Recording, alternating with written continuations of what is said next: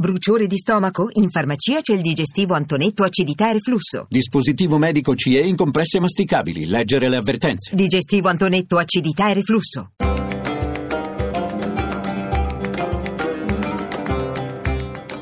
Dialogo con l'Islam.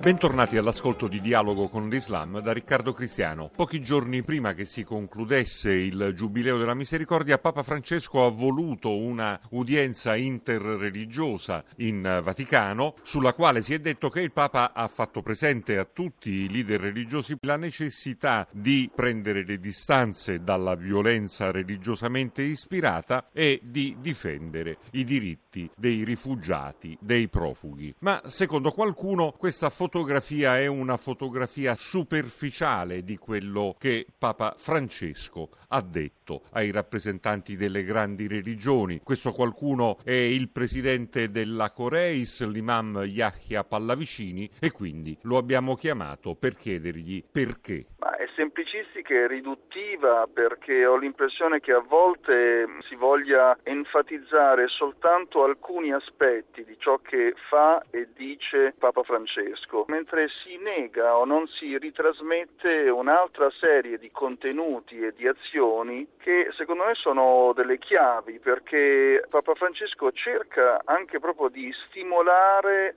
valore della vera identità del credente e della qualità di come, essendo persone di, di, vera fede, si possa poi essere più profondi e più seri anche nella nostra fratellanza, ma proprio per una affinità spirituale, per un senso più incisivo del sacro come vita e come vita anche in comune. Quindi in un certo senso lei vuol dire che Papa Francesco spende la sua autorevolezza morale o la sua visibilità per spingervi ad essere più interpreti della vostra reale identità. Sì, esattamente, perché credo che effettivamente una delle qualità principali di Papa Francesco è proprio quello di richiamare alla vera identità del religioso, però non eh, concentrandosi su degli approfondimenti dottrinali, ma poi su delle ricadute pratiche, però le conseguenze pratiche di essere, come Papa Francesco giustamente viene descritto, generoso o votato alla pace, sono appunto delle conseguenze di una identità di una persona seria e coerente con dei valori e degli orientamenti spirituali che la cosa bella è che lui invita tutti i religiosi, secondo le rispettive dottrine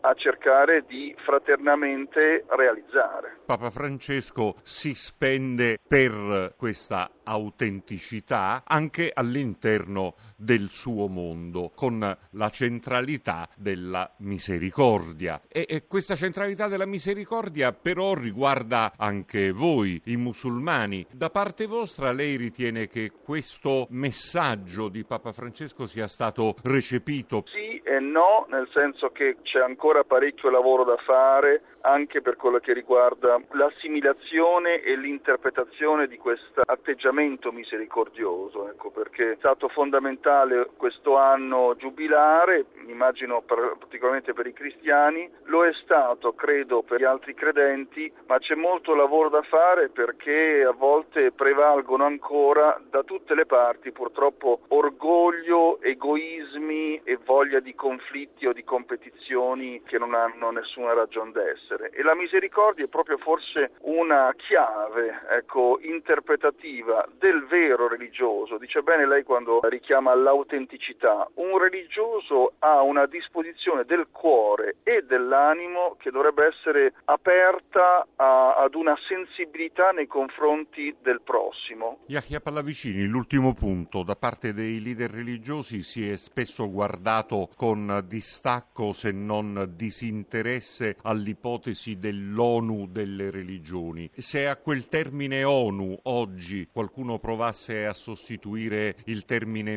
misericordia, lei crede che questo incontro universale delle religioni non sincretista sarebbe possibile? Sì, senz'altro far, fare riferimento alla misericordia come un'espressione della fede in modi diversi al Dio unico è forse più centrale che non inventarsi un parlamentino dove mh, rischiamo di far scadere le religioni a delle organizzazioni soltanto sul piano sociale. Ridurre la religione a pacifismo o a altruismo è comunque una riduzione.